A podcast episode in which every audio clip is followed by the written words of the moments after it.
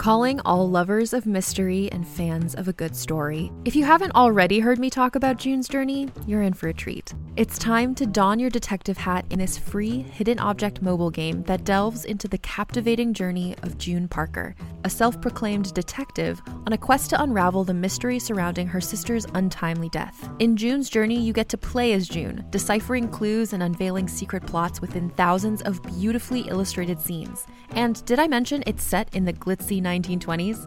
New chapters are added weekly, so you will never run out of new thrills to uncover, and you can also personalize and decorate your very own Orchid Island where the story takes place. How sharp are your detective skills? Find out when you download June's Journey on your Android or iOS device, or play online via Facebook games.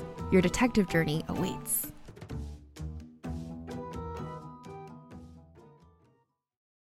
This episode is brought to you by Reese's Peanut Butter Cups. In breaking news, leading scientists worldwide are conducting experiments to determine if Reese's Peanut Butter Cups are the perfect combination of peanut butter and chocolate. However, it appears the study was inconclusive, as the scientists couldn't help but eat all the Reese's. Because when you want something sweet, you can't do better than Reese's. Find Reese's now at a store near you.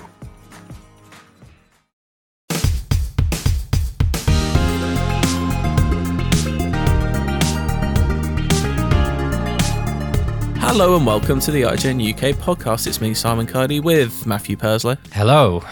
And Matthew Jones. Uh, you don't sound very well rested, Simon.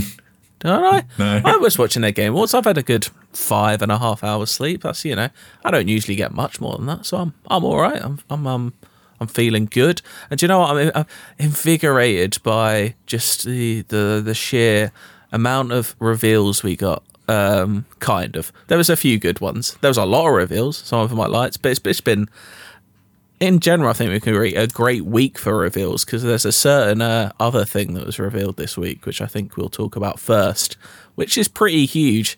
And I think we all know it is, in fact, Danny Dyer is making a spiritual sequel to The Football Factory. Um, of course, we... on this podcast, huge fans of Green Street, the film that Danny, uh, huge, that huge Elijah fans. Wood was in. Um, I haven't had a chance does... to bring this up on the show since, but uh, my partner had never watched Green Street, uh, and okay. since joining this, I uh, I asked her if she wanted to watch it. I just said like, "Oh, you want to watch an Elijah Wood movie?" Um, and she was like, "Hell yeah, I'm in." She loved it. If you, if any of you are apprehensive to watch Green Street with your partners, just do it. Like, just do it. Um, but what people people may know about The Football Factory, it's basically a very similar film, but it has Danny Dyer in it instead of Elijah Wood, which means it does have a different vibe, to be fair. But uh, yeah, they're making a spiritual sequel, essentially, to that called March in Powder. And let me just read you the synopsis of this, which is, uh, it follows the story of Jack, who is Danny Dyer, a middle-aged, drug-taking football hooligan who is arrested and given six weeks to turn his life around or face a long spell in prison. Juggling his marriage, his hard-nut bully of a father-in-law, and his wayward twenty-five-year-old stepbrother, Kenny Boy, I will Jack admit tries to get his life back on track. I don't have, like, much knowledge of the British legal system, but is that a thing? Do they go like, oh, go on, come, come back yeah. in a month and a half and then yeah, yeah. see, see if you can turn doing. it around. Uh, I love that there's someone called Kenny Boy. I might audition for the role of Kenny Boy. I reckon I've got a bit of Kenny Boy energy to me. Uh, of course... Danny Dyer played a character called Kent Paul in G T A Vice, didn't he? Which is kind of a bit like Kenny Boy, if you think about it. Um, of course, the real big thing we had this week is the first look at G T A six. Uh, looks good, doesn't it? Just a bit. Yeah, yeah, yeah, yeah. Has anybody yeah. else just been listening to that Tom Petty song over and over? I... I've been listening to a lot of Tom Petty. That's been getting me back into the rhythm of a bit of the Heartbreakers, but... I mean, we've kind of, we've got to talk about this, but me and Matt especially, we uh, we spent practically all of Wednesday watching this trailer. I think I watched this trailer for almost eight hours solid, trying to find every single detail in it. If you haven't checked it out, we've got a video uh, on I G N, which is ninety-nine details to find this trailer, which is only, what, ninety-one seconds long? so Yeah, uh, which about ten seconds of that is the logo. yeah. There's a lot of stuff in there. Probably a f- quite a few bits of that will prove completely pointless when the game actually comes out. But, you know, there's some, there's a lot of cool detail. I think mainly it's just how just, you know, it's not really a detail, but just how ridiculously good and true to life to Miami this game looks. It's just unbelievable. I mean, down to the point where, and obviously the G T A five map does this as well, and G T A four's map to a certain extent, but we were picking out buildings that we were then going onto Google Maps to actually find out the address of said building. Um, yeah, there's uh, an astonishing amount of detail in it, and obviously that's partially fueled by the the engine that this is running on, obviously a, an updated version of uh, whatever, you know, kind of like Rockstar build on, um, is astonishing. Like there yeah. are are effects on particularly hair in this, I noticed, um, that really captures the way that kind of light filters through hair and creates that kind of sense of volume mm-hmm. and bounce. Uh, like absolutely yeah. astonishing work. Well, now what I think they should do is they should put a AI real life filter over it and uh, completely smudge it out.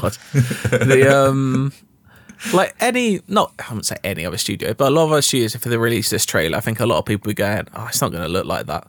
But with Rockstar, you just trust that it will probably look quite similar to that, because like if you look at the G T A five first trailer, look at the Red Dead two first trailer, they pretty much look like that game turned out. Like this, like how it's like I'm like I'm worried for my P S five. Like I'm worried that it might start whirring like a jet engine, like the P S four did for its last like three years of its life. But yeah, it's just, I guess the somewhat inevitable mid-generation upgrade, isn't there? That this will. Wouldn't surprise me if there's some sort of launch in, in the same sort of window for yeah. it. I mean, we can theorize what this, you know, the themes of this game, the story and what it may take. But first, we've got an email about that, which I thought we'd use as a jumping off point, from Tom Lovegrove, who says, "Hi all, hope you're doing well and are prepped for Christmas. Uh, apologies for the lengthy email." Never apologise. It's not that lengthy anyway. It's what uh, you firstly, do with belated, it. That's what's important. Exactly. Exactly. And I'm going to read it. Firstly, belated congrats to Dale on the birth of his son. Top work. Yeah, well done, Dale. Nice job. Secondly, I'd love to hear your thoughts about what you'd like to see from G T A six after the trailer dropped. I know you did a build your own G T A game a while back, but I'd love to hear what you'd like to all see from a purely character and narrative perspective. We all know Rockstar do parody of American culture really well, but I feel like because so many clips of the trailer were based on real events in Florida, they're basically saying to us, look, how can we possibly still parody such an already ridiculous place? I would personally like to see the main story take a more gritty struggle in America approach, akin to Red Dead two or G T A four, with a much more serious and darker tone than G T A five, and saving all the classic Rockstar comedy to the strangers and freak side missions. As much as I love G T A five, I always felt it arguably had the weakest story of any Rockstar game in a while. The story felt unfocused due to the three overlapping protagonists, and there was a real vacuum of genuinely interesting side characters. Bring back little Jacob. I also hope, as kind of hinted in the trailer, that the female character is the only playable character in this game, considering how well Red Dead two told one man's incredible personal story. We, we'd love to know your thoughts, and if there's any other narrative influences or returning characters you'd love to see. Respect the sea, but also respect all, all employees in the video games industry who have been ridiculously mistreated in twenty twenty-three. I think we can agree with that. On that note about returning characters, somebody mm. pointed out that if Tommy Vercetti were in this, he'd be like seventy or eighty yeah. by now, which is terrifying as a thought. But I'd still love sure, to see him. I'd love to see him, but I'm sure, as Matt will mention now, they're in different universes, so it's probably highly unlikely this will happen. But we can dream. We can definitely dream. I, it wouldn't I mean, surprise me if the shirt is in there or something like that. But yeah, they they are. We can uh, maybe Trevor will come on holiday to Vice City. Oh gosh, like Trevor needs to stay away. um, He'd I suit do Florida. Think, He's got a very Florida it, kind of yeah, energy. Wait, he, he is basically Florida Man, the walking entity, yeah. isn't he?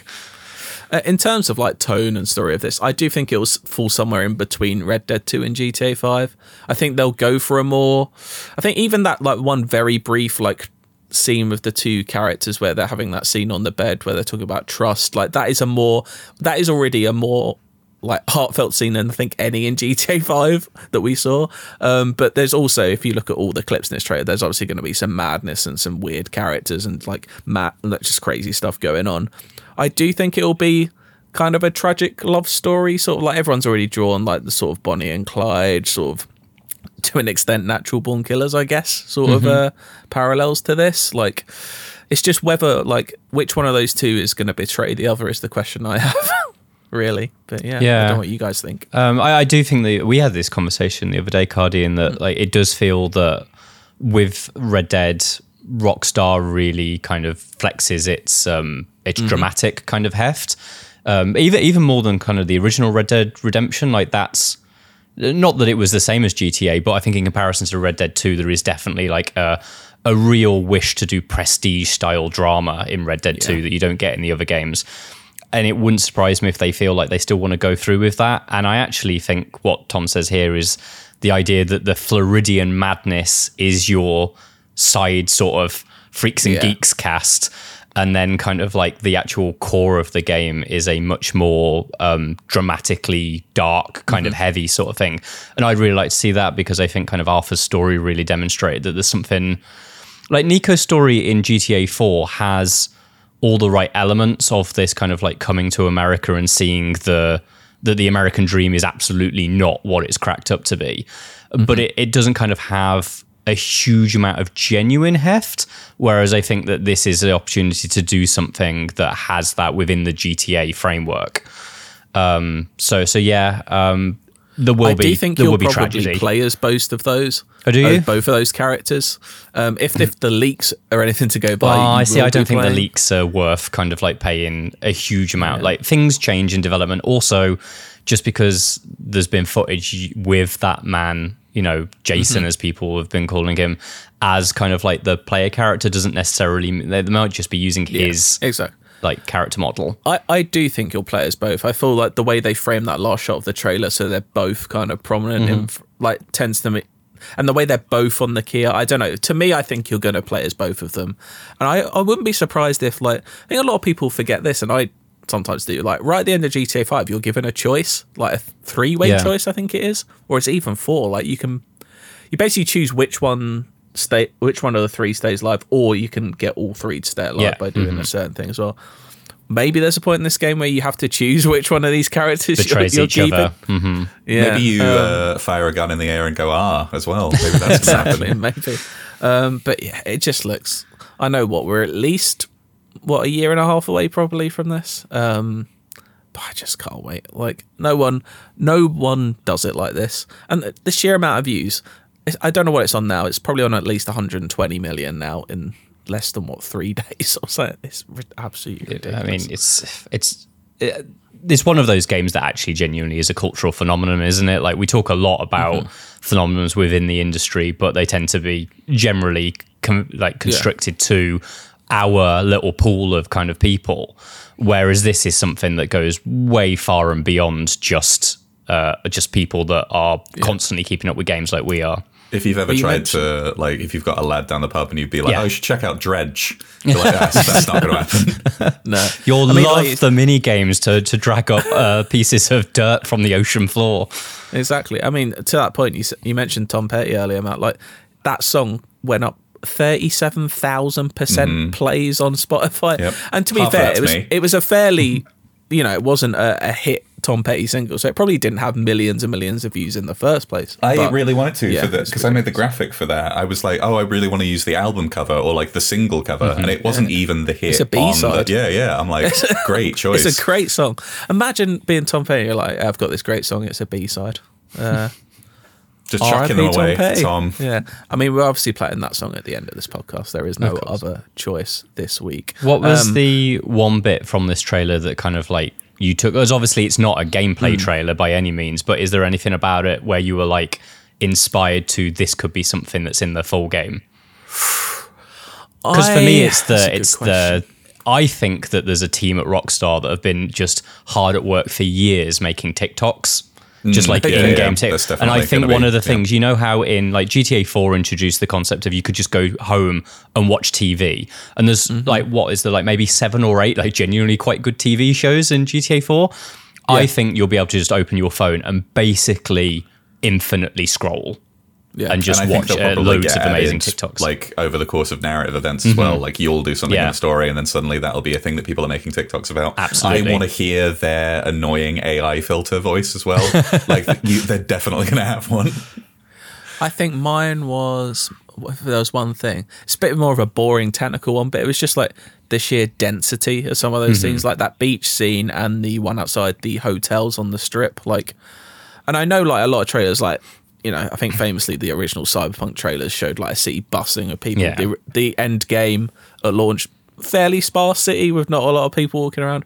Whereas I trust Rockstar fully to like deliver on that vision. Like just like the diverse like look of ev- like everyone looked different, like the amount of different body types, yeah, and like they all mm-hmm. like, you know, not to be too crude, but like the jiggle physics on everything, like the body like models in this game to, just look to ridiculous. Have that beach where there was equal placement for people of all different ethnicities and all different body types. Like you've got a guy kind of like down the middle of the beach that is the most ripped guy you've ever seen, mm. but then with kind of like more plus size people towards the front, and none of them felt like they were necessarily supposed to be the main butt of the joke. Like G T A quite frequently will kind of like cast fat people as a bit of a joke, mm-hmm. and I like the fact that this is no this is this is just what the world looks like, isn't it? Yeah. Like this is and how there we was create a little chihuahua, so yeah, I'm hoping yeah. there's like dogs and stuff walking around, uh, that'd be good, but I don't want to kill them. My thing so was going to be animals too. It just seems as if that's going to be way more of a focus, like yeah. having alligators or crocodiles mm-hmm. interchangeable as far as I'm con- uh, concerned. Um, we did do the research. There are crocodiles in Florida. Are, yeah. Alligators are more, I think, prevalent, synonymous yeah. with the region. Mm-hmm. Uh, but yeah, I just, we'll be talking about this game for years to come. So, but we got our first look, and God knows when we'll get another one. But uh, I just, I just can't wait. Like, I did want to say too, your your video about this, the historical, the thing about the blimp too, fascinated mm-hmm. me. That like, where where did that fact come from? Was that like something the two of you just knew, or that's what like, Cardy found? Wow, I just did my research. It's and so cool. I think I definitively actually wrote uh, is a drug anti-drug like patrol blimp. I think the theories are that it is like it's mm. never been revealed by the government right. what it is, but let's just call it an anti-drug smuggling blimp. Um, but yeah, there's this blimp called the Fat Albert. That I'm not sure if I think it actually may have been decommissioned in the last couple of years, but it, since the seventies, yeah, it's just patrolled the Florida Keys, like this big white blimp. Um, probably have some Floridians listening who will probably say everything I said there is absolute nonsense. That'd be a fun thing go. to email about in, actually. If you're from if you're from Florida, what do you think about the portrayal of Florida? Yeah. There was also one shot which the speedboat's going past the uh, the uh, big uh, like container ship that is just taken from Michael Mann's Miami Vice, which is very pleasant. So uh, yeah, that movie's kind of mid. Revisit it. Yeah, uh, that's what I'd offer you. Is there an extended revisit. cut as well? Because I feel, I saw it in theaters sure and I didn't really is. like it. It's worth a revisit. Was, Michael Mann's so I, Miami Vice. I've never seen that. It was it kind of like an updated version of the eighties yeah. T V show. Yeah, it was, so yeah, it was so, set yeah, in two thousand six. Yeah, it was Colin right. Farrell. Mm-hmm. Yeah, maybe yeah, yeah maybe that's your homework, everybody. Yeah. Not Michael Mann's best, but it's still worth watching. Yeah, still, still pretty good. Uh, anyway, that's enough G T A for now, but we will return to that topic in the future. Also, last night was the Game Awards, where, well, is it a Game Award show? I don't know. It's more of a trailer show. Actually, Cardi, I'm going to have the, to cut you off. We don't have any time. Okay. Wrap it up, please. Play the music. Play the music.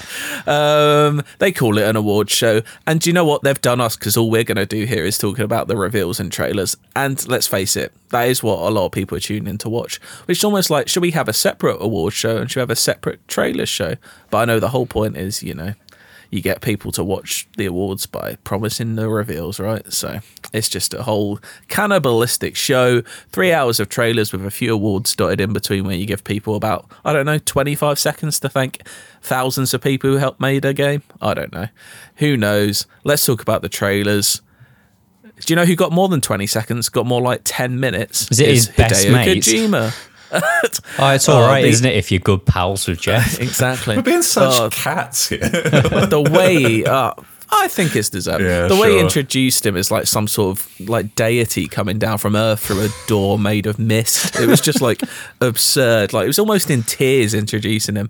Um, I don't have anything against Kojima himself, more just the way he's presented as this sort of demigod of creativity, I think. Um, but... he's doing a new game, isn't he? He's got Death Stranding two on the go, but he's also got another thing going called O D, which I think, like, was it a year or two ago, a thing called Overdose leaked? And I don't know if this is what the O D stands for, but um, I think there was some sort of paint or th- thing flying around for something called Overdose. Do you think the um, intent with it being two letters and then walking through the P T doors to draw a, like, deliberate parallel between those two things? Who, who mm. knows? I mean... they haven't called Death Stranding two yet, though. That's just D S two. Mm. He just loves two letters. Oh, no. He? He's, it's called O D because it's a zero, right? It's D as in death, then the O is before, so it's Death Stranding zero. It's a it's a prequel. I'm, that's my. Yeah. That's, you've you've I'm, solved it. You've yeah, solved it. I'm saying that that's absolutely what it is. You can like timestamp this right now. Yep, I've just figured it out. Well, this one's being made in collaboration with Xbox, so I don't know if this is if the, this is an Xbox exclusive. I guess it does mean I don't know if they've actually said officially this is official to Xbox. That's a big get for Xbox, getting Kojima to make a game for him, and Jordan Peele's involved. Neither of them would say in what way he's involved, but they were just like, he's part of this game. Um, is it going to be like how uh, Guillermo del Toro was involved in Death Stranding, where they just put his skin into the yeah, game? He did the motion capture eventually. I, I well, don't think he did really do that. No, no they just, just scanned him. Yeah, yeah. Weird. And it wasn't even yeah it wasn't even his voice, um but I thought that was cool project. Personally. yeah um I've got some some quotes here from Kojima that he said on stage. Um he said, "It is a game, don't get me wrong, but at the same time it's, but it's at the same time a movie, and at the same time a new form of media." What, what can someone just what? let him direct a film and just get it out his system? What is it like? I don't know. I just don't know what it's... Like, the teaser itself, I did find really effective. It had um, the stars of the game. It had Sophia Lillis, Hunter Schafer, and Udo Kier, who's like a odd German character actor, all being, like, increasingly weird and saying these weird, like, lines to the camera. It reminded me of the, uh, like, cells interlink thing from mm-hmm. Blade Runner, where they're just kind of quoting these things, um, talking about animals. I'm not sure what was going on, but it was effective. A purple as, dinosaur, as to, apparently. Yeah, it it was it was creepy. I'll give it that. Like, and he didn't confirm it's a horror game, but if you're the tone of that teaser, and if you're getting Jordan Peele involved, that you'd feel this is sort of a horror game, right? I mean, we have no idea what this is, to be honest. They spent ten minutes up there, and we learned nothing. So, so who knows? Um, I guess I've kind got, of like, you know, uh, Death Stranding and to a certain extent Metal Gear has elements of horror to them. You know, yeah. they've got the fear factor to a certain degree. So yeah. I and can P T, see that. Right? Like, mm-hmm. It's arguably not been a scarier game than P T, like if you count that as a game. Um, what else Kojima did say was, "What I can say right now is it's not just Jordan. I have other creative partners with me on board this project. I can't really say who they are right now, but I tell you, they are legends and they are amazing." Oh, theorize who it, pick one Mate. of these legends who is working. It could be anyone. It could be Seal. It yeah, could be, like, oh, you know, yeah. it, like I could see him working with Seal on a game. It's a shame um, that we've already picked the ending music. I'd love "Kiss from a Rose" at the end now. I reckon yeah. he's working with an A I of David Bowie. Oh no. mm. Do we I He is absolutely the sort of creator that will commune with a dead spirit via an A I. Uh, see, I think one. he wants I, don't know if he, I think he actually uh, just wants to meet them, right? Like, an A I doesn't mean that he gets to take a photo with them, right? Well, that's true. Mm-hmm. Yeah. It'll be around, like, you know, how Death Stranding, he's like obsessed with getting the original bionic woman in it as much as possible. It'll just be a random, it'd be like David Hasselhoff. It'll be someone completely just off the wall, um but they're legends apparently. Um who knows when we'll see this game or this new um form of media. Yeah um he said he's it's taking advantage of the like Microsoft cloud technology, so that's the only real like tease we had of what this could be. I don't know, from that teaser it looked quite unsettling, so I'm looking forward to the fishes that swim independently upstream. There we go. Um, another game that was announced, Monster Hunter Wilds, which essentially Monster Hunter World two, kind of. It's the next big Monster Hunter game, right? Um, I'm not a huge... I played like twenty odd hours of Monster Hunter World, enjoyed it enough. I can never call myself a big Monster Hunter fan, but I know, Matt, you, you do enjoy some Monster Hunter, is that right? We both do, don't we? Do you? Both uh, Matts. I, I am less so Monster Hunter-y. I do... I, I like the look of this one, I, mainly because I like the, the jumping around, but... Um, I don't have a huge uh, back history with Monster Hunter. I play them all when they come out, uh, and I like. I've got a, like a group of lads that play them like pretty solidly, and they always get way ahead of me. And I'm like, oh well, do I have you come in and do the the, the little missions with me and basically just waste your time? And it really puts me off. And so every time I buy one, and I'm like, all right, this one's going to be the one. I'm going to keep up to pace with everybody. Uh, always falls by the wayside. But this time, forget all of that. um, I really believe it this time. This one's going to be the one. Yeah, I mean, I'll like like you said, I'll probably give it a go when it comes out. It it looked very pretty. I liked it. It looked like it had almost like, I don't know, if extreme like weather effects going on in this one. Maybe you're battling against the weather as well as these. I mean, big it was monsters. It was the mount thing that got me, like being on that kind of like little griffin style thing that mm-hmm. was like bounding from rock to rock. That's the, I know that they had mounts in Monster Hunter Rise, didn't they? They got like, could you ride on the back yep. of your dog? Little Palamute. Yeah. Yep. Um, so so it kind of like looks like the, I guess the H D, well, not that Monster Hunter Rise isn't H D, but you know what I mean? The kind of like mm-hmm. the four K big graphics boy version of that. Yeah. I mean, it's all looks great. It's twenty twenty-five, I think, this one. I think it was, we mentioned uh, before this, uh, podcast, like a lot of these games were either twenty twenty-five or like the next three months, like the, the in between, like later next year. We're still, I don't know, there will be things, but what do you think that's about? Do you think that is just the like expanding scale of game development, or do you think everybody's like twenty twenty-four is a weird number, let's just let's just have a year off? I think there will be plenty of stuff towards the end next year. It's just they'll announce those later, like for like this show is right for like there's you want to You want to play make a flag. Big splash. You yeah. either shadow drop or you announce something huge, and inherently huge isn't going to take longer to make. So, yeah, yeah that's why we're waiting, I think. And one of those that uh, not technically shadow dropped, but in four days, there's new uh, D L C coming to God of War Ragnarok. Free D L C, God of War Ragnarok Valhalla. They're just sticking more Viking words on the end of the name. Um, if you go back th- and watch that trailer, they really hang on the twenty twenty-three of the announcement, or it's just mm-hmm. it kind of sticks there for a little while. It's very fun, very teasy. It's quite drag, um, actually. This is a, like I said, free D L C for God of War Ragnarok. It, it serves as an epilogue, so it is recommended that you don't play this if you haven't finished the story of God of War Ragnarok, but you can trigger it just from the start of the game, I believe. You don't have to make any progression in it. Um, it's a roguelike game, so the details here, it says, embark with Kratos to Valhalla on a deeply personal and reflective journey towards a future he never thought possible. Uh, In the description of the trailer, it says, master challenges of mind and body on our unraveling adventure that blends the beloved combat from God of War Ragnarok with brand new elements inspired by the roguelite genre. So, PlayStation are doing this recently. So, next month we've got The Last of Us Part one, Part two, sorry, remastered, which comes with a new roguelite mode. Is this their new thing now? Like, they're just releasing new roguelite modes for all their games. They like Returnal so much. Maybe. Uh, I, I guess there's a certain amount of kind of like roguelikes are, I'm not saying that they're developmentally easy, but you you use difficulty right to get the most mm-hmm. out of uh, a smaller you can, package. You can reuse all your enemies, yeah, your assets. Mm-hmm. Like it's it's a clever way of doing it. And do you know what? I'm of course going to play this because I think God of War mm-hmm. Ragnarok's combat is just by itself just incredible to play. But the fact that they've teased that there is extra story content and it does serve as like the like the end of this journey and maybe a tease for what the future is. Who knows? Um, yeah, it's four it, days away. I just I don't know. Am I going to play it when it comes out straight away? I don't know. I only got a week more off before Christmas, so ooh. Maybe I'll wait till then. Um, I'm just glad that it was. I was really worried at one point it was like a full-on expansion coming next week and I'd have to review it. And I'm, just like, I'm so happy that that isn't the case because I really want to wind down at the end of this yeah, year. Also, but there is so much in Ragnarok. I don't think an expansion is needed. No, that's true. I did. I think my uh, prediction last week was that we'd get like the uh, an actual like in-between game, like a God of War, like a the one that we've been style. Yeah. And I thought I thought I was right for a second, but. I wasn't. I was wrong. Um, Matt Perslow, this one's for you.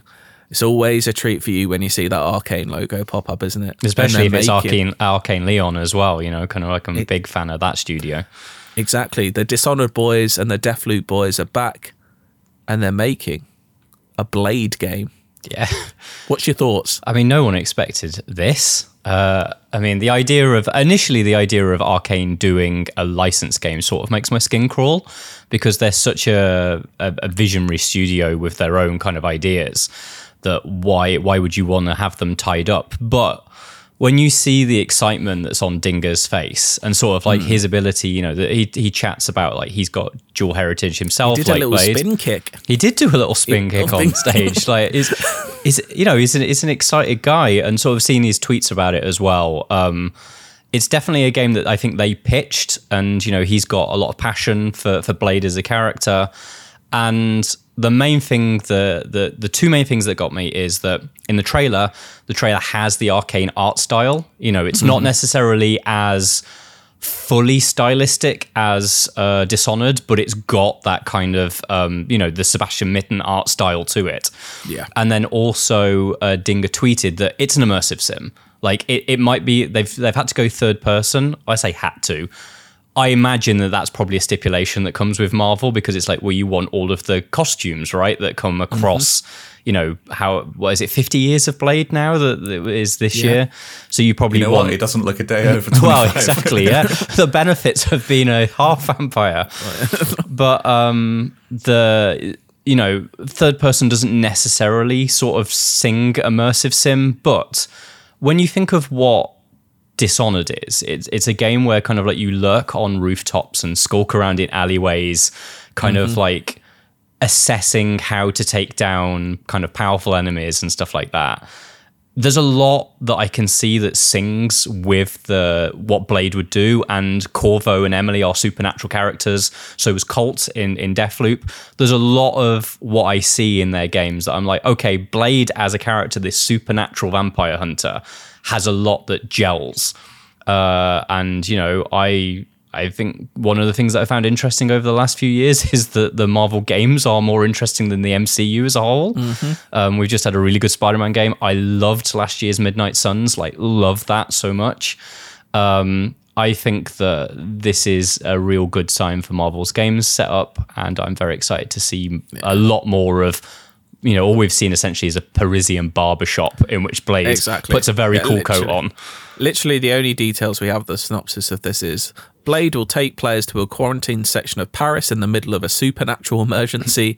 Vampires have emerged, terrorising the city of lights and forcing Parisians to shelter in their homes at night to wait for the sunrise. So they're kind of doing the Batman Arkham excuse, right? Mm-hmm. Of like, everyone has to go inside. There's uh, vampires I everywhere. I don't know, though. Um, I think they do a like day and night cycle-y thing, right? Like that. It says to me, like, why would you do... Or actually, I guess that would be really boring if you had a day and night cycle in a vampire game. There'd be nothing knows? to do during the day.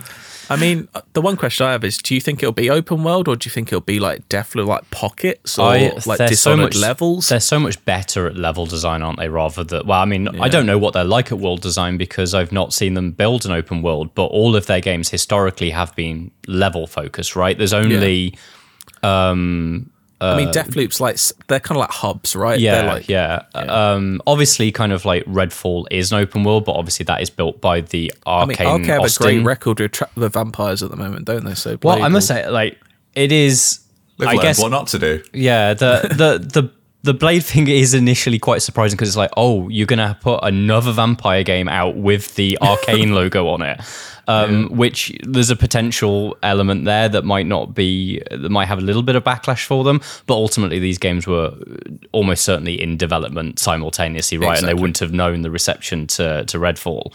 But, oh, you guys are the vampire studio. Nice. But it's kind of what people have said for years, right? Arcane, one of the most talented studios in the world, like make consistently... Redfall aside, consistently critically adore games, but they don't really sell that well. Stick a Marvel, you slap Marvel's Blade on it, yeah, exactly. This That's is going to sell. This is the one that could be, and particularly, you know, there was no uh, surprisingly a lack of Xbox branding on this, but presumably it's going to be an Xbox exclusive you with assume yeah. on Game Pass. It might be one of those that like you play that and you're like, I love this.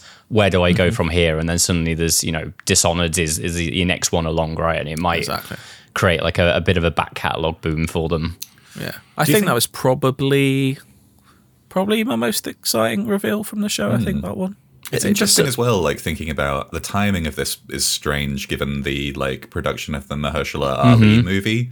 Like, mm-hmm. do you think that they probably thought that would be further on in, along in production? Ex- probably before? Thought it might even be out. Yeah, yeah, possibly, yeah. And you'd have like the, oh, you've seen Blade this year or you're yeah. seeing Blade in the next three months, then yeah. get ready for the game. You've seen Blade on the big screen. Now no, play one, uh, a slightly smaller mm. one. Um, for, speaking of the big screen, Jap- Japasic, I was going to say, yeah. Jurassic Park Survival. Oh, this um, looks good. This, I think this could good. be really good. Yeah, I my instant reactions were, and I still haven't seen anything that kind of differs from this too much. It kind of looks a bit like Alien Isolation, that but Jurassic Park. Exactly what I got from it, to the point where you know that there's about there's only about what twenty seconds of actual gameplay in this trailer, mm-hmm. if that, um, which I think does make it look a lot like uh, Alien Isolation but Jurassic Park. But I was getting that vibe from the general like C G cinematic at the start, and I was like, if this turns out to be an Alien Isolation game, but you're hiding from dinosaurs instead, I will be yeah, very happy. That's pretty sick. Good and pitch. Then, and then what they did was they showed a first-person survival horror game where it seems like you have to hide from dinosaurs. And you just say, clever girl, every ten minutes. um, oh, yeah, there's going to the... be an achievement that pops up that uh, inevitably. Exactly. The um, yeah, the details we've got is it's an action-adventure with both stealth and action gameplay. It takes place on Isla Nublar, just one day after the events of the original Jurassic Park, with protagonist Doctor Maya Joshi stranded on the island alone. It's a good premise. Mm-hmm. You know, all that's gone down, and then you're left to deal with everything that's like let loose in that park. Um, yeah, I'm. I mean, it's Jurassic Park. Not that you know, Jurassic Park games don't have a great track record. No. Also, but, this one has ten. This was announced not this like twenty years yeah, ago. Like, and obviously, yeah. this is not the same development. You know, it's it's uh, picking up that title, I guess, and it's no clear like if it is even roughly the similar to the original design document, but it is yeah. quite cool that kind of like, you know, games from that era, like imagine if this like they also announced like a Trespasser, like another Jurassic yeah. Park Trespasser, but kind of having that, you know, jumping back to when those games were kind of like mm-hmm. big-ish. Exactly. This is made, it's, we should say it's not being made by Creative Assembly. It's not made by the Alien Isolation team. It's being made by Saber Interactive, who are doing Space Marine two, which is has been delayed till next September. But I imagine you're still very excited for that one, mm-hmm. man. So maybe Saber are becoming a little a little studio of yours to look out for. Maybe. Ooh, maybe. Get a tattoo of Saber Interactive on your back. Uh, Light No Fire. Um... is the new game from Hello Games. Sean Murray walks out and goes, this is maybe more ambitious than No Man's Sky, and everyone everyone simultaneously just goes, oh no. um, this is an open world game in the most literal sense of the world, word even. Um, you're playing on a f- like a full-size planet Earth, essentially, and everyone's in there. I'm not sure, quite sure what... They haven't really said what you're doing, but you're working together, but it's a procedural open planet. And just from the looks of it, it looked very No Man's Sky, just like the art design of it, the way the people move. You can ride dragons. There's literal mountains, you know, the relative size of actual mountains. Like, t- I think he said taller than Everest. Um, like... I'm not quite sure what you're doing in this game, but I have to say I was impressed by what I saw. I mean, it, my initial thought on it was it looks a lot like what No Man's Sky looks like today, but with a fantasy vibe rather than mm. thing, like, you know, kind of like No Man's Sky eventually got updated to have all of these mounts and these kind of um, collaborative kind of tools and all of that sort of stuff, which it seems like this has from the start, right? The, rather than being kind of the, the slightly more barren design. Um, and I'd say I like this art style a touch more than I do the original No Man's Sky I design. I think I do. Obviously, you know, it's fair to have a little bit of trepidation going into this because No Man's Sky did launch and it wasn't what people expected. I will say now, many years later, it is, by all accounts, a very good game. Uh, and I do jump in every now and then just to check it out, and it's definitely much more, probably more than what they promised originally, to be fair. They've added so much to that game that I feel like they'll have learned their lesson and not release it if it's not what people are expecting at this point. But yeah, like I said, the only details we have are it's a game about adventure, building, survival and exploration together, set on a fantasy planet the size of Earth. It brings a depth of role-playing game to the freedom of a survival sandbox. I mean, it's ambitious. You can't deny mm. that. But I'm, you know, I'm glad there's people out there trying things, right? Yeah. So, the other yeah. thing is that, you know, that No Man's Sky vibe also extends to the way that they have their logo treatment in the yeah. kind of like it comes, the camera pans back, like zooms backwards out of a red kind of light. It's very, it very mm. much does feel like this is the successor to No Man's Sky, but we're in fantasy world now rather than sci-fi. Yeah. I'm, I'm, I'm looking forward to it. Um, We got a new look, another look at Final Fantasy seven Rebirth. I feel like we've seen a lot of trailers of this game. It's only what's out in a couple of months. Mm-hmm. Um, I'll let you take this again. Take this one on, Matt, because you're the Final Fantasy boy here. Anything in the, in this trailer that you particularly got excited about? I've only had the opportunity to watch all of the trailers for this once. I don't have all the time in the world, and there was a lot going on in that trailer. But my main thing was is it it confirms that Sid's definitely in the game, which I always thought he would do because of the time period it's set in. But um, Sid is my favourite character in Final Fantasy seven. Uh, so I'm very pleased that he's there, and I hope that they keep him as grumpy and sweary as he was in the original. Mm-hmm. How did you feel about the song? Is that a song from the original, or is that just a new song? No, or? There's no like songs with lyrics in the original. You don't oh, get yeah, a song yeah. with lyrics until Final Fantasy eight, which is Eyes on Me, which is very lovely.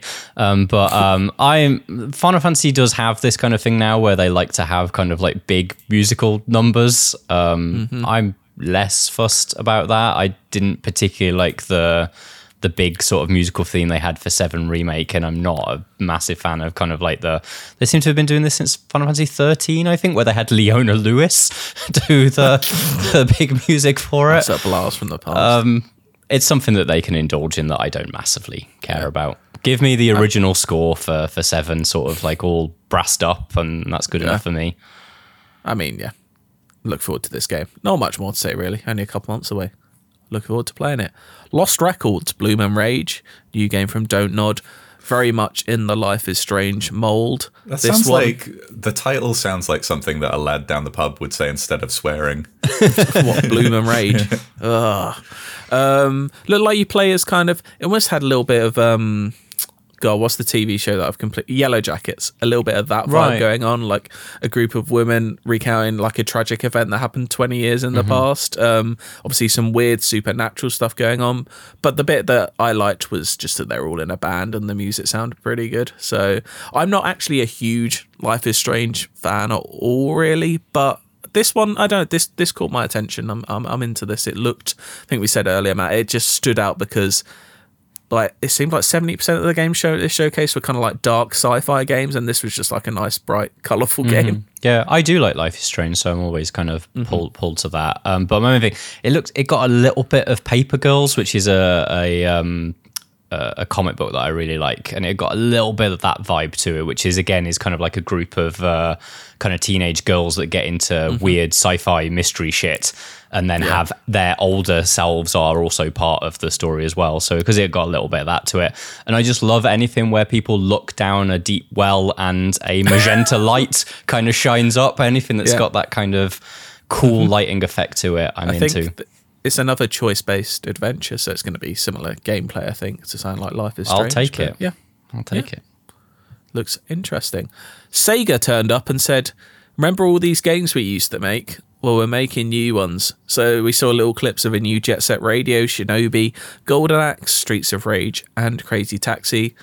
The one that stood out for me was Crazy Taxi. I'll, I'll yeah, play yeah, yeah, Crazy yeah, Taxi. Yeah. I'll drive around and pick up people really quickly. It um, is really funny in retrospect. Everybody was like, oh, it's going to be a new Virtua Fighter. And it's like, it's not that, but it's literally everything else.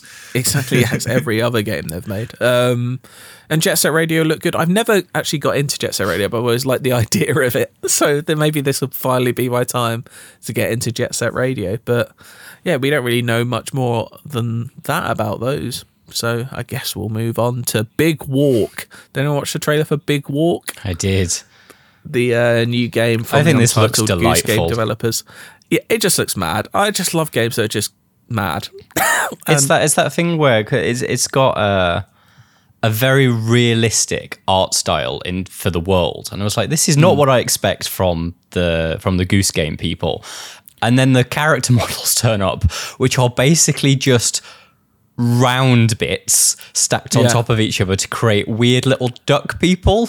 That's just like spheric. Oh, yeah. I've got the description here, which is Big Walk is a cooperative online multiplayer game where players connect with their friends to go on a walk together through the Australian bushland, particularly inspired by Wilson's Prom- Promontory National Park. On that walk, they'll explore, solve puzzles, and be tested as a group on their ability to communicate. To help facilitate this, Big Walk includes a proximity voice chat system. Not not many games use proximity voice chat. There was a little phase, I think, about like five or six years ago where games like tried using it, but it's a good tool. People should try using it more. I don't know. I'll I'll walk through a weird spherical bushland with you, Matt, if you want. The thing I really liked Either is, is the trailer opened up with a game for you and your friends. I thought that was lovely. There we go. Like we're saying, so many games are just like either dark sci-fi, dark fantasy.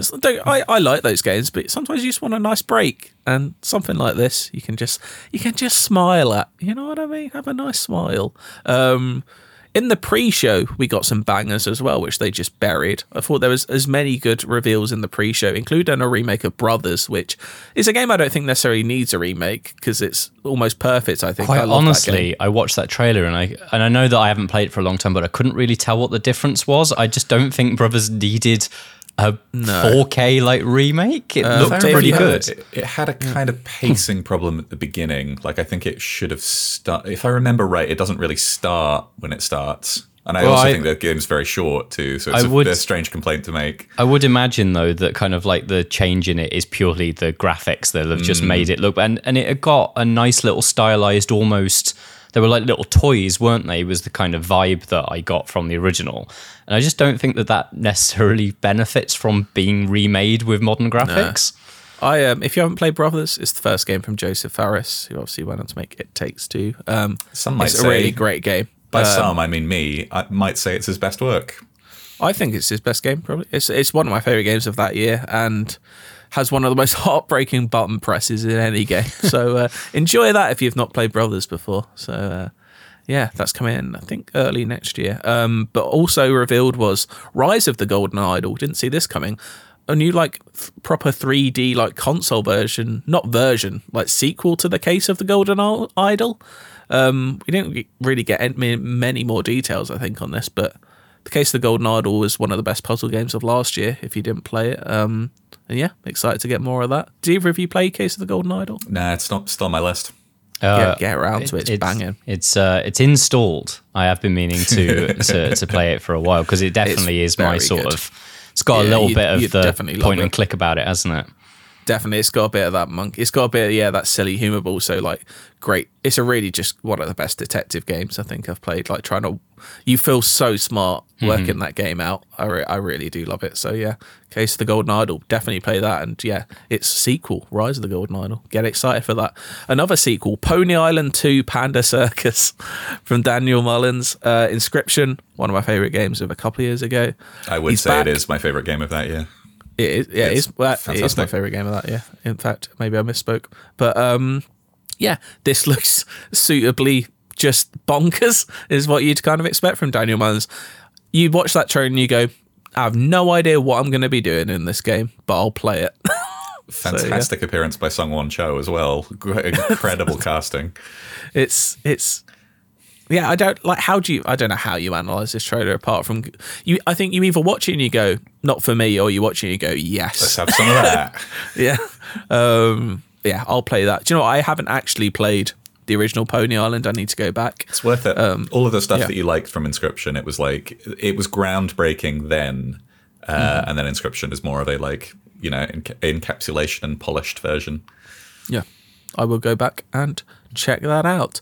And lastly, the last reveal we're going to talk about today is Thrasher, this kind of spiritual sequel to Thumper.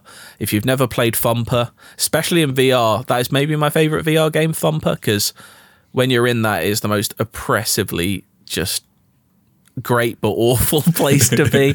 um, I just love the...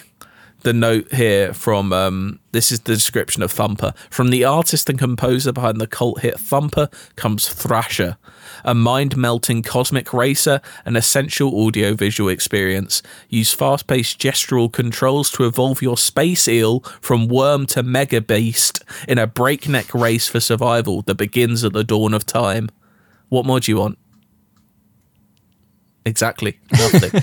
um, the Thumper soundtrack is just so good. Um, I don't know if either of you are Thumper boys, but nah. I'm a big Thumper boy. I've not played uh, it, I'm afraid. Oh, get some headphones on, whack it up. And if you've got a V R headset, get it on that. I do have a Get V R lost headset. In that. It is just absorbing. It is so good. And I don't know if Thrash is going to be V R at all, but uh, I'll play the hell out of it. I've been um, thinking about getting a V R headset because uh, Umurangi Generation just uh, got announced that there's a V R uh, mode or a V R version coming out. What is play... that, Matt? You never play Umurangi Generation? I have not. Oh my god, it's fantastic. It's a like um, it's a photography game about the end of the world.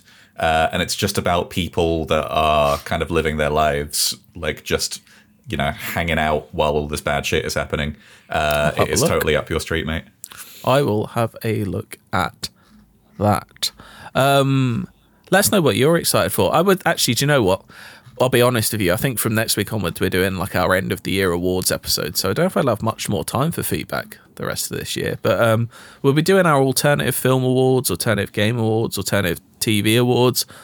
Let us know some of your alternative awards you want to give out. I just want, I don't want to hear what your best game or your best film of the year is. I want to hear, I don't know, the best sandwich you saw in a T V show this year, something like that. Um, let us know, and maybe we'll read some out on our award shows, which we haven't recorded yet, and we have to find time to do. But there we go.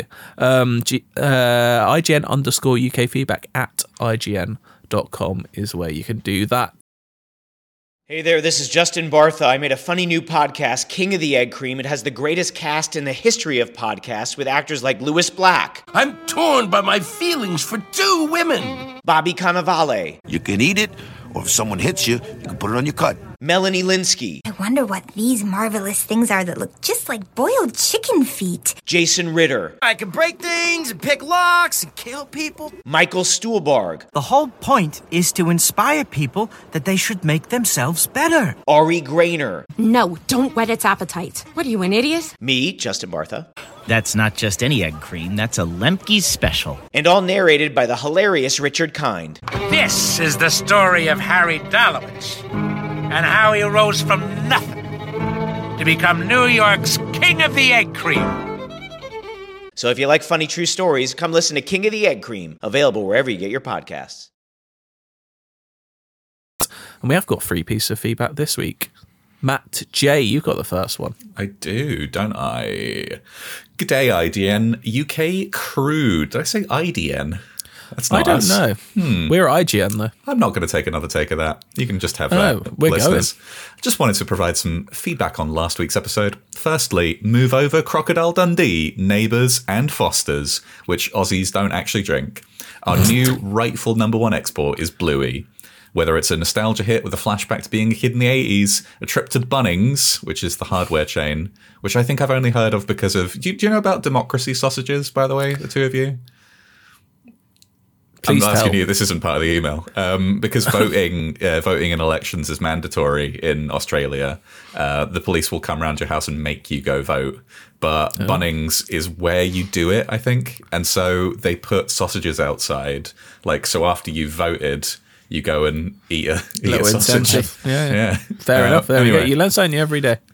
Um, or unless I've completely made this up, maybe that's one of those jokes that Australians tell you, like yeah, drop yeah. bears. We're going to get so many emails next week out. What nonsense. Yeah. Anyway, or or a story about infertility. Uh, each episode remind uh, has something that hits the emotions or laughs for adults. Cardi, I highly recommend you watch a few episodes. Maybe start with cricket, which was recently voted the best episode. I do like some cricket. Now on to strange foods. Our honeymoon.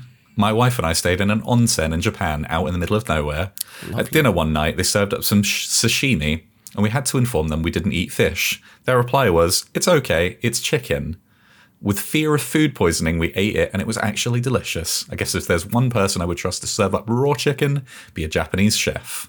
On another trip to Japan, we were out to dinner with our boss and uh, served up an appetizer of a small white mixture in a bowl that looked extremely suspicious. After a game of charades with our boss, who didn't speak English, our concerns were validated, as it turned out to be whale sperm. Needless to say, we passed on that one. Keep up the good work and respect the ocean and all things in it, including whale sperm. That wasn't part of the email, that's me. Uh, Robbo in Torquay, Australia. I think I probably would have passed on that. I don't, I don't see, is there much need to eat that? I've I mean, heard of maybe a sperm it's delicious. Whale. This is ridiculous. Are we sure? Maybe are we saying it's not a mistranslation there? Maybe it is sperm whale. Maybe, yeah, and not whale sperm. I had whale when I was out there. Maybe this is a mistranslation. It was sperm whale. Yeah, whales, I don't know. Whale's all right. It's not worth killing them for. Why, why would you eat the whale, whale sperm, Matt Perslow? Tell me, why would you eat whale sperm? I'm just you know, I don't I don't want to cast uh, negative like elements on other cultures, so I won't mm. think about. I just don't like the idea of of harvesting whale sperm. No, who's farming that's that? That's, that yeah. That's a fair concern to have, I think. To be to be fair, um, I I said last week I'd check out Bluey. I still haven't. I've been very busy, okay, and I've been watching all the Jackass films back to back. So uh, maybe I'll watch some Bluey this week. But, are you gonna try and fit any Wild Boys in there as well? Maybe I'll go through all of them. Wild Boys, Dirty Sanchez, yeah, Viva La Bam. Yeah, just, just just go. Just pretend I'm in two thousand one again. Mm. Uh, God, simpler times. Um, I've got a, a short and sweet email here from David Meads who says, "Hey guys, first time, long time, and all that. A new crisp has hit the market that just blows most of the others out of the water. It's the McCoy's Chip Shop Curry Sauce. They have a wonderful flavour that lingers on the tongue, then a nice afterburn that leaves you tingling for quite a while after a... It's a must try. Respect the sea, respect the grave diggers, and duck hunt." This is good. We always like to be alerted of new crisp products on the market. I did a little bit of research. It turns out not just the new Chip Shop curry sauce uh, flavour of McCoy's, which does look quite intriguing, uh, but also they have a new banging barbecue flavour, which I'd also like to test out, I think. What um, makes it What makes it banging? That's what it just says. It just says banging. Who knows? Um, anyone tried these? Not yet. Let's do it. Let's do it in the. Um, actually, we should keep a list of everything we get recommended. We should do it in the final episode of the year. Yeah, maybe next week. Foods. I think next week we might all be in the office for our Christmas party, so I might have a little look around Sainsbury's or Tesco, see if they've got a chip shop or a banger barbecue. Got to try these new McCoys out. I'm normally. Uh, I used to be a flame grilled steak McCoys man, but now I tend to go for the salt and vinegar. Um, I don't know how you feel about that. Uh, Matt, you looked uh, worried there almost. Oh uh, no, I don't, I don't mind the salt. They're very punchy, aren't they? I must say. Oh yeah, I, I love a punchy. I don't mind McCoy's, but they are very, very thick to the point where like your teeth mm-hmm. is just full of mashed potato by the end of it. The thicker the better. That's what I say. Sure, if that's if yeah. that's your your vibe. Yeah, there we go. Um, got any opinions on McCoy's? Other Matt, I love a salt and vinegar McCoy's, mate. There we go. Yeah. Good. This is the sort of chat we need to be having more often. Um, I've got one more email. Other Matt. Okay, this one is from Kai McKenzie, who says, "Hi, I G N U K team. Me and my partner started the Squid Game game show on a whim, and we were in the same boat as you guys seem to be, in that we thought that everyone who had applied was stupid and missed the message of the original show. Yep. However, we have been pull. We have well, been. They pull- weren't going to get killed, Kai. no, no, no, no. Yeah, but you yeah. know. However, we've been pulled back, watching a couple of episodes each time that we were able to spend some time together. And while there are some people on the show who we've grown to like, specifically the mother-son duo and the Gambu gang, mm-hmm. I think we specifically watch it in the hopes that the people we actively dislike are put through the ringer. Yep. It made me want to ask, are there any shows, fictional or reality, that you guys have watched mainly to see characters that you don't like fail? My picks would be the most recent season of Married at First Sight Australia and Love is Blind Season one. For a fictional series, it would be Power and Normal People, in brackets. Ooh. I know Normal People is quite is quite highly rated by the general public, but the combination of poor decision-making and lack of communication by Marianne wow. and Connell frustrated me like crazy. Respect the sea, Kai McKenzie. Uh, I, I absolutely adore Normal People. Uh, I, I can't say I ever I ever felt bad for about those characters. I think they're suffering from uh, emotional trauma and probably uh, probably mental health issues. But uh, yeah, it's, uh, it's a very good reflection shit. of the human condition, which yeah. is traumatic for the best of us. Yeah. Um, But are there shows? I think it is mainly like real life, like game shows or quiz shows where I want people to fail. Like, I don't know if you've recently, and this is uh, going to show you how my kind of five p.m. onwards go most weekdays when I'm kind of working still, but there's like T V on in the background. So they've recently rebooted Deal or No Deal with uh, podcast favourite Stephen Mulhern. Um, I visited my parents the other week and yes, learnt that it was real um, at that point. He's a, he's a, a poor host. Like, don't get me wrong, not a fan of Noel Edmonds, but at least he brought an air of like he's mystery got, he's and got some rares, madness honestly. to it. Yeah, he's, he could like kind of. You always thought, oh, maybe something evil is going to happen here. Whereas Steve Mulhern, it's all just a bit like you're trying too hard here, mate.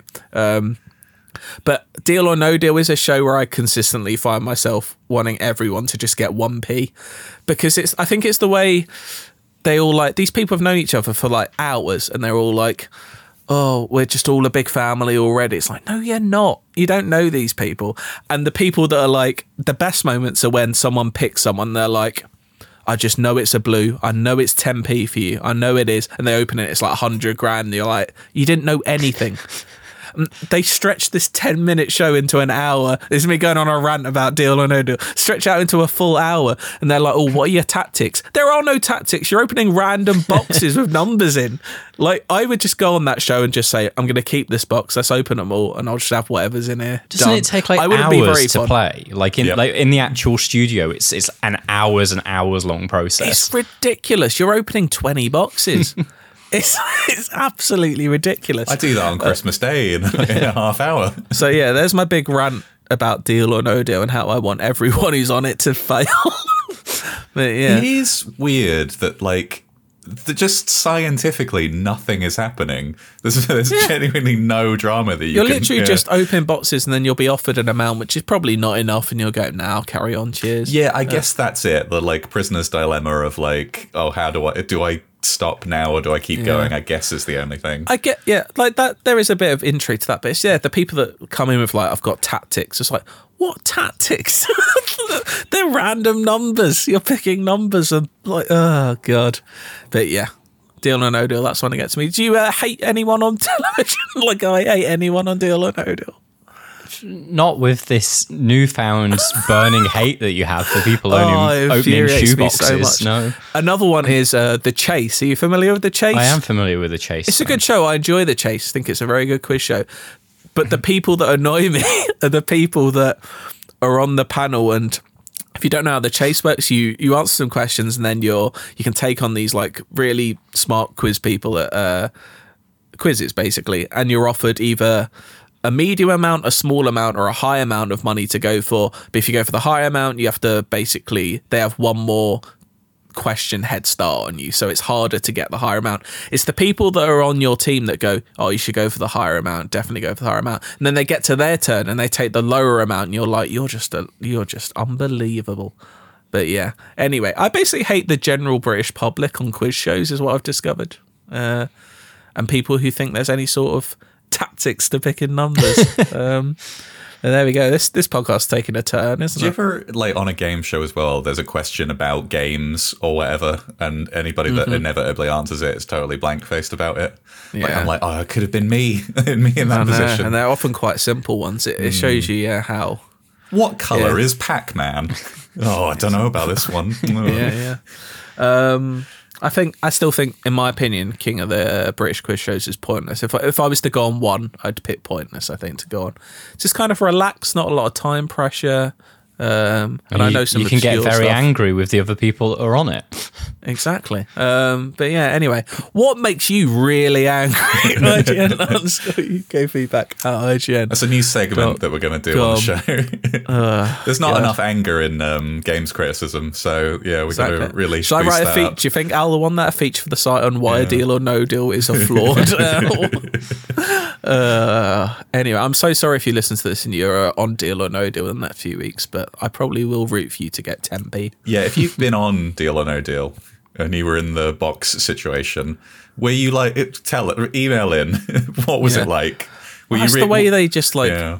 and Mulhern's worse it, than Edmonds, like the way they talk to the banker, like they're a real like character who's like, oh, he's being mean today. It's like, no, he's not. It's just a producer in a room going on a calculator working out how much it should be. I love doing this, by the way. Uh, you know, I know all of the announcements that have happened, but can we have Stephen Mulhern as the show art this week? We've probably talked about Deal or No Deal longer than we did any game at the Game Awards now. I, when I say we, I mean I. uh, anyway. God, another right. good episode. Here's, eh? here's Tom Petty. See yeah, you next week. A, yeah. Oh, God. Love is a long road, isn't it? She tried to make my world the way she thought it should be. Yeah, we were desperate then to have each other in a whole but love is a long, long road. Is a long, long road. Contained herein are the heresies of Radolf Burntwine, erstwhile monk-turned-traveling medical investigator. Join me as I uncover the blasphemous truth of a plague-ridden world, that ours is not a loving God, and we are not its favored children. The heresies of Radolf Burntwine, coming January second, wherever podcasts are available.